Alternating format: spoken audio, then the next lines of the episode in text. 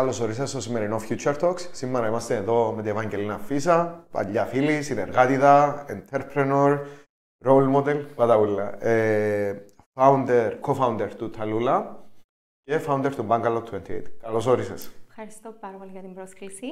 Είναι τιμή μου που είμαι εδώ. Τιμή είναι δική μας. λοιπόν, Ευαγγελίνα μου, ε, ήθελα να κάνουμε ένα επεισόδιο εδώ και πολύ καιρό οι δύο stories είναι πάρα πολύ inspiring. Ξεκινώντας που το brand το οποίο ξεκίνησε με τη μητέρα σου, ε, το Talula και μετά πώς έκαμες transition μέσα στο fashion tech, ίζοντας στο Bangalore, έχοντας international clients πλέον και κάνοντας expand. So πάμε from square one.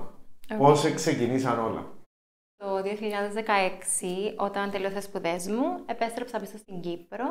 Λέει η μάμα μου, έφτασε η ώρα νομίζω να κάνουμε ένα clothing brand. Φυσικά για να ξεκινήσει ένα clothing brand χρειάζεσαι απίστευτο κεφάλαιο. Mm-hmm. Οπότε για τα πρώτα δύο χρόνια είχαμε ready-made beachwear. Φορούσα τα όλα εγώ, φωτογράφιζα τα όλα εγώ πάνω μου με τρυπόδι. Ε, σιγά σιγά το 2017 είχαμε κάνει το e-commerce που ήταν in partnership τότε μαζί με τη Squarespace επειδή δούλευα σαν outsourced project manager για αυτούς στη Νέα Υόρκη. Mm-hmm. Ε, στήθηκε το πρώτο το e-commerce και ξεκινήσαμε σιγά σιγά να πουλούμε στην Αμερική. Ναι. Τυχαία αγοράσαμε το μια κοπέλα που το έβαλε ένα φόρεμα το οποίο το έβαλε στο Coachella και από εκεί it just, it just it snowballed. Μέσα σε μια περίοδο δύο-τριών χρόνων. Δύο-τριών χρόνων. Έχω μια απορία. Πώς είναι να χτίζεις ένα successful brand with your parent; Στην Κύπρο έχουμε τα family businesses, αλλά το να ξεκινάς κάτι σαν startup με το, με το γονιό σου είναι κάτι που πρέπει να Πάρα πολύ ωραίο. Με τη μητέρα μου είμαστε we complete each other. Ναι. Η μητέρα μου είναι το design, το artistic expression, αργοπορημένη σε όλα τα ραντεβού, ζει σε ένα δικό της κόσμο. Εγώ είμαι Καλό το... προαίρετα που τα λέω. Ναι, Καλό προαίρετα. εγώ είμαι το order στο house. ναι. Άρα υπάρχει ένα, ε, ένα balance. Ακριβώς. Ένα πάρα πολύ σωστό balance. Ε, εγώ είμαι περισσότερο αναλαμβάνω το marketing και το technology side of things. Mm-hmm. Η μητέρα μου είναι ξεκάθαρα το design το, και το artistic input. Okay, και τώρα το Ταλούλα βρίσκεται σε μια πάρα πολύ impressive ε, φάση της ανάπτυξης του να πω. Συγχαρητήρια για το Madame Figaro. Ευχαριστώ πάρα πολύ. Ε, είσαστε positioned στο εξωτερικό, έχετε production lines στην Ινδία που ήσουν πρόσφατα, ο φίλο μας ο Μουκές, Μακές, ο Μαχές, ο Σουρές. Έμαθα τους, τα χαιρετίσματα μας. λοιπόν, ε, και από ό,τι είδα και στην Ινδία έγινε ένα extended family, δηλαδή ο τρόπος που μεγαλώνει το business ε, και που θέμα sustainability και που θέμα του, του culture του είναι κάτι το πολύ ωραίο, because I've, I've been following it up. ε, οπότε, αν πέ μας λίγο τώρα, πού βρίσκεται το Ταλούλα και τι είναι τα επόμενα steps; Είναι καταρχάς πάρα πολύ σημαντικό να πούμε ότι είμαστε ένα sustainable brand. Mm-hmm. Υποστηρίζουμε την πράσινη επανάσταση. Όλα τα υφάσματα είναι απαλλαγμένα από χημικές ουσίες. Χρησιμοποιούμε ε, φυσικά χρώματα από φυτά. Ε, είναι χειροποίητο ε, η τεχνική που χρησιμοποιούμε. Λέγεται block printing. Mm-hmm. και αυτή τη στιγμή κάνουμε expansion Αμερική και Γαλλία σε B2B marketplaces, πάρα ναι. πολύ γνωστά στο εξωτερικό και συνεχίζει και το online να λειτουργεί όπως ήταν. Δεν υπάρχει κάποιο κατάστημα. Είναι μέσα στο πλάνο, αλλά όχι τώρα. Αλλά σίγουρα στα επόμενα πέντε χρόνια είναι κάτι που θα κάνουμε consider. Σκέφτεστε δηλαδή για physical locations; Ναι, okay. ναι το αν, αν επιτρέπετε, γιατί επειδή βλέπω το industry βασικά κινείται παραπάνω προς e-commerce, τα, τα physical shops κάνουν decline. Νομίζω ήταν το H&M που έκλεισε πολλά physical ναι, locations. Ναι. Τι σε κάνει όμως να παροτρύνει, τι σε παροτρύνει να προχωρήσεις προς ένα physical location; Υπάρχουν, καταρχάς μετά τον κορονοϊό, είδαμε μια επιστροφή στο brick and mortar. Ισχύει και το retail ξεκίνησε ξανά να ανεβαίνει. Υπάρχουν πάρα πολλοί πελάτες, ειδικά οι γυναίκες, που yeah. Ναι. θέλουν να τα δοκιμάσουν από κοντά, να, να δουν την υφή του υφάσματος, να το δουν πώς πώς φαίνεται πάνω τους. Άρα είναι κάτι που we are considering. Yeah. Ναι. Επίσης είναι ένα brand το οποίο μπορεί να έχει ένα flagship store από μόνο του, διότι έχει και homeware, είναι το ready to wear, το resort πλέον. Υπάρχουν yeah. Ναι. τρία, τρία collections αλλά εντάξει, ταυτόχρονα το online παραμένει να είναι η κινητήρια δύναμη, πιστεύω, όλη Ναι, αλλά είναι πάρα πολύ ενδιαφέρον το που για Brick and Mortar, επειδή εντάξει ήταν και έναν θα πω collapse, αλλά contraction του metaverse και κοινούλου του effort. Μπορεί να επανέλθει κάτι στον χώρο του mixed reality και μπορεί να κάνει revolution στο fashion ως ένα βαθμό in the future, αλλά το ότι οι, οι consumers θέλουν το physical contact ακόμα ισχύει και είναι πάρα πολύ σημαντικό. Ναι, ναι, ναι. Ε, νομίζω πολύ συγκεκριμένα η McKinsey Co. σε ένα τελευταίο report λέει ότι 5% του revenue μιας εταιρείας που είναι στη μόδα είναι attributed στο metaverse, αλλά όχι σαν marketing opportunity και δεν πρέπει γενικότερα να βλέπουμε το metaverse ή τα NFTs σαν marketing opportunity, περισσότερο πώς κάνει align με το business strategy μιας εταιρείας. Ναι. Για μένα η προσωπική μου άποψη είναι ότι είναι, είναι ένα hype cycle. Ναι. Έκαμε hype το 2022, αλλά θεωρώ ότι από τώρα και στο εξής το investment θα είναι sustained. Ναι. Έχουμε πάρα πολλά digital avatar creations, έχουμε κάποια NFTs που μπορούν να βοηθήσουν στο consumer loyalty, αλλά μέχρι εκεί. Ναι. Δεν θεωρώ δηλαδή, ότι θα... Ναι, δεν okay. θεωρώ ότι θα υπάρχει πάλι μία άνοδος ή... Και προχωρώντας, πώς κάνει impact το space του fashion tech, επειδή ο τομέας ουσιαστικά είναι fashion technology, που είναι ένα growing space και γίνεται άμε, επηρεάζεται άμεσα που το κομμάτι του mixed reality, ναι. του metaverse and so forth. Πριν σου πω, θα ήθελα να σου, πω, να σου εξηγήσω λίγο πώς φτάσαμε σε αυτό το σημείο. Ναι. Το Μάρτιο του 2023 λάβαμε μέρος σε μια έρευνα σαν Bangalore που έγινε στην Αμερική, στις mm-hmm. Πολιτείες, όπου είδαμε βασικά ότι υπάρχουν περίπου 13 ώρες διαθέσιμες σε μια μέρα όπου ένας χρήστης μπορεί να κάνει engage σε διάφορες δραστηριότητες. Ναι. Πέντε ώρες περίπου αφιερώνεις στο βίντεο, video consumption and usage. Πέντε ώρες που είναι η μέρα μου. Μάλιστα. Wow. Και μετά ε, τρεις ώρες ήταν social media, δύο ώρες και κάτι στο gaming και πάει ως εξής. Ε, μετά είχαμε δει ότι μετά τον κορονοϊό από 124 εκατομμύρια US gamers πήγαμε στους 148. mm Άρα σχεδόν διπλασιάστηκε. Έχει πάρα πολύ ρόλο και το mobile gaming. Ακριβώς. Growing. Ναι. Ακριβώς. Ναι. Και γενικότερα βλέπαμε ότι το attention in technology and media είχε μια σωρευτική άνοδο. Λοιπόν, άρα ταυτόχρονα βλέπουμε ότι marketing, performance marketing costs έγιναν τρομερά είχαμε δει ότι ε, με πάρα πολλά χαμηλό return on advertising spend. Άρα αυτοί οι δύο οι παράγοντες είναι σημαντικοί, ότι είχαμε πάρα πολλούς gamers. Αυτή τη στιγμή Tencent, Microsoft και Sony, αν δεν κάνω λάθος, έχουν ένα full game stack και σε λίγο καιρό θα δούμε και άλλες εταιρείες να κάνουν join ναι. σε αυτό το gaming revolution. Βλέπουμε ότι το average spend per user έγινε increased in ναι. gaming. Και το απίστευτα ενδιαφέρον ήταν ότι 78% από τα 148 εκατομμύρια εστιάζουν σε non-gaming activities inside of games. Άρα βλέπουμε 40% media μέσα στα games, 37% social, 24% virtual avatar creation, virtual goods selling, virtual land selling. Και όλα αυτά τα factors, συν τα increased performance marketing costs, οδήγησαν τη μόδα σε ένα καινούριο μέτωπο ναι. που ήταν το Metaverse. Λάω στο underlying technology του blockchain που σου επιτρέπει να έχεις για πρώτη φορά στα δεδομένα εντάξει, τα τελευταία 11 χρόνια ε, through digital ownership.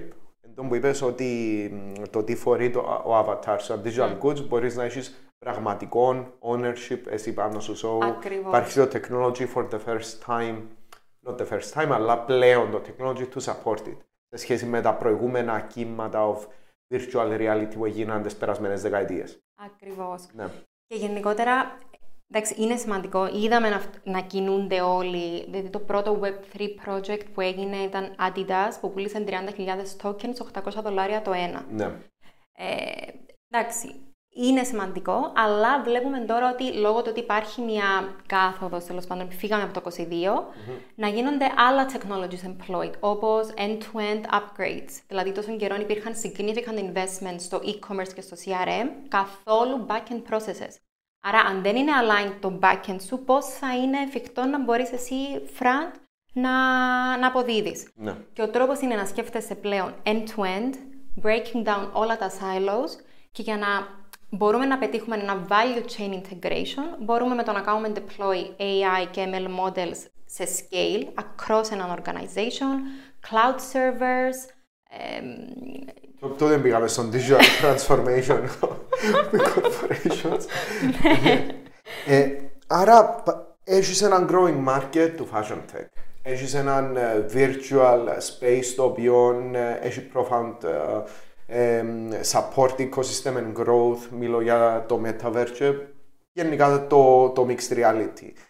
Είσαι σε ένα position όπου you are already into fashion και μεγαλώνεις στο ταλούλα. Κάπου θα με γίνεται το jump και η δημιουργία της Bangalore 28. Ακριβώς. Να πούμε πρώτα τι κάνει η Bangalore 28 και να μας πεις πώς έγινε το transition. Το Bangalore 28 είναι ένα tech και creative agency όπου απευθύνεται σε συγκεκριμένες αγορές, mm-hmm. κυρίως μόδα και σε άλλες βιομηχανίες που είναι πιο creative. Ναι. Ε, κατατάσσεται σε τρεις βασικούς πυλώνες. Υπάρχει ο πρώτος που είναι Innovation and Technology και από κάτω έχει Bangalore Digital, Bangalore Performance και πολύ σύντομα Bangalore Creative Intelligent για πιο intelligent υπηρεσίες. Μετά υπάρχει το Brand and Content όπου είναι Bangalore Factory, το Content Factory και Bangalore Image που αφορά το image μιας εταιρείας. Και μετά ο τρίτος πυλώνας είναι το Media and Culture όπου κάναμε κάποιες συνεργασίες με πολιτιστικά κέντρα και art galleries και τους βοηθούμε στο στήσιμο μιας έκθεσης from the digital side of things. Ναι. Είδα ότι έχετε ήδη impressive πελάτες όπως uh, η Splash Boutique. Είδα ότι εφέρετε τον Ορλίνσκι ναι. Κύπρο που ήταν πάρα πολλά impressive event. Ε, οπότε είναι refreshing αν, αν μπορώ να το κάτω πίσω έτσι επειδή είναι ένα novel uh, preposition του που γίνεται με τον branding, το συνδυασμό του digitalization, branding, fashion tech, όλα μαζί, το οποίο προωθεί τον Bangalore 28. So, εμπήγες μέσα στην αγορά τα τελευταία δύο χρόνια. Δύο χρόνια. Ναι. Είχες έναν ε, rapid growth, έπιασες πολλά καλά brands, αξιόλογα groups στο hospitality, στο fashion and, and art and so forth. Ε, ποια είναι τα επόμενα βήματα, inside and outside Cyprus. Ε, σίγουρα πρέπει να δυναμώσει αρκετά το media and culture, επειδή ο στόχος είναι πέρα από εκθέσεις να μπορούμε να στείλουμε και runway shows from the creative concept to the technical implementation. Mm-hmm. Όταν μιλώ technical implementation εννοώ AR, VR, IoT, artificial intelligence, χρησιμοποιώντας αυτές τις τεχνολογίες. και leveraging from the other two verticals για να μεγαλώσει κυρίως στο εξωτερικό. Ναι. Αλλά θεωρώ ότι το ότι δηλαδή αναφέρω στον Ορλίνσκι, ήρθε για πρώτη φορά ένας καλλιτέχνης Γάλλος στην Κύπρο, που ήταν ένα τεράστιο επίτευγμα. Όχι ο πιο τσόκος καλλιτέχνης, ο Ορλίνσκι. ναι, ναι quite important. ναι, ναι. Ε, και είναι πάρα πολύ σημαντικό να ξεκινήσουμε πλέον να δεχόμαστε ότι η Κύπρος είναι ένα hub το οποίο έχει πάρα πολύ potential.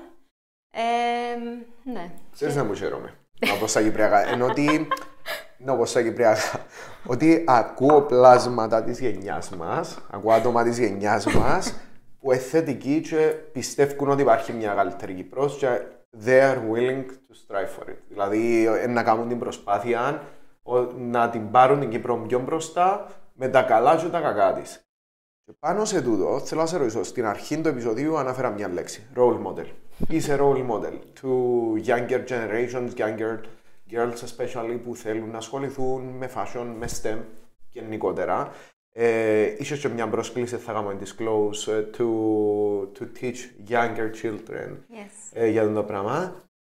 Αν θα ήθελες να δώσεις ένα μήνυμα τώρα to a boy or a girl or a child ε, να δώσεις ένα μήνυμα σαν μωρό το οποίο just μην πρέπει να τελειά μωρό το οποίο θέλει να κάνει τα, τα πρώτα του βήματα μέσα στο technology, το οποίο ε, πιστεύει, έχει έναν όνειρο το οποίο θέλει να φέρει στη ζωή in the future, to become a founder. Τι θα ήταν το μήνυμα σου; Το μήνυμα μου θα ήταν ότι μπορεί να έχεις ταλέντο, αλλά χωρίς hard work, determination και να μην ακούς τι λένε οι άλλοι, μπορείς να πετύχεις τα πάντα. Εγώ όταν ξεκίνησα τον Bangalore, ξεκίνησα με ένα διαφορετικό πλάνο. Το είχα κάνει pitch σε διάφορους investors τότε που ήταν αρκετά Έκανε fail, I went back to the drawing board. Είπα, OK, είσαι καλή σε αυτά τα πράγματα, δεν είσαι καλή σε αυτά και αυτά πρέπει να κάνεις για να φτάσεις στο σημείο που είσαι σήμερα. Ναι. Ξανασπούδασα. ε, Είναι πάρα πολύ σημαντικό. το. Τότε κάνεις reskilling. Και upskilling. Ακριβώς. Και ακριβώς από blockchain technology, σε προγραμματισμό, σε digital marketing, οτιδήποτε έπρεπε να κάνω, σ- παράλληλα σαν ε, δούλευα. Και κατάλαβα ότι και απάντησα δύο ερωτήσεις. Η πρώτη ερώτηση ήταν, τι είναι αυτό που με κάνει και ξεχωρίζω; Και πραγματικά νομίζω πλέον μου έδειξαν πρόσφατα οι γονείς μου μια φωτογραφία αν πατικά το τρίζει ακριβώς είναι τον Μπάγκαλο. Είμαι εγώ πέντε χρονών με ροζ φόρεμα με λουλουδάκια και ένα καπέλο άσπρο. Απορροφημένη πάνω σε έναν desktop θεό παλιό, θυμάσαι πως ήταν; Ναι, ναι. Και από οι οθόνες είχαν και... Ακριβώς. Που πίσω. ναι. Και πραγματικά βλέποντας εκείνη τη φωτογραφία, λέω: Είχα τον business plan μου που τον καιρό μου ήμουν πέντε χρονών. Απλώς δεν το συνειδητοποίησα. Ήσουν wired. Ήμουν, α, είναι ακριβώς τούτο το πράγμα. Ναι. Να παρέχω tech λύσει σε industries τα οποία είναι creative. Και το δεύτερο, λο- ο δεύτερη ερώτηση, με συγχωρείς, που είχα κάνει στον εαυτό μου ήταν τι πρόβλημα επιλύω με το να κάνω αυτή την εταιρεία. Ναι. Και ήταν δύο pain points. Το πρώτο ήταν ότι πολλοί πελάτες που είναι σε αυτά τα industries δεν μπορούσαν να βρουν agency που να τους παρέχει all-in-one solution from the creative aspect to the tech aspect. Και το δεύτερο ήταν ότι πολλές φορές οι curators, αυτοί που στείλουν τις εκθέσεις, δεν ήξεραν από το, mar- το marketing perspective, το tech perspective. Οπότε ερχόμαστε εμείς εδώ και βοηθούμε τους curators και τους πελάτες μας να στήσουν μια έκθεση χωρίς να υπάρχουν ε, οποιαδήποτε θέματα είτε με revenue, είτε με το advertising spend κτλ. Κάμνες τους enable βασικά. To, to Ακριβώς. go that extra mile. Και if I may Ακριβώς. add, το πιο σημαντικό είναι ότι όπως είπες στον Bungalow, ξεκίνησες το from zero to hero, bo- fully bootstrapped και δεν βασιστήκες πάνω σε external investment. Όχι. Είναι one woman Και μετά show. ήρθαν οι investors, ηρέψασε. Όπως και έγινε. ε, αλλά ήδη ίσως ε, και είσαι σε ένα πολύ καλό position. Λοιπόν, Ευαγγελίνα μου, thank you που είσαι σήμερα μαζί μας. Ήταν a very inspiring story και είμαι σίγουρος ότι ε, να έχουμε και πολλά follow-up επεισόδια. Ε, να είμαστε οι πρώτοι που να καλύψουμε το expansion στην Αμερική και στη Γαλλία. Ξέρεις, κάνω το, κάνω το ear mark του τώρα. Thank you. Εγώ ευχαριστώ. Να είσαι καλά. Ευχαριστώ και εσάς που παρακολουθήσατε. Reminder ότι είμαστε και στο Spotify. Θα τα πούμε στο επόμενο επεισόδιο. Ευχαριστούμε.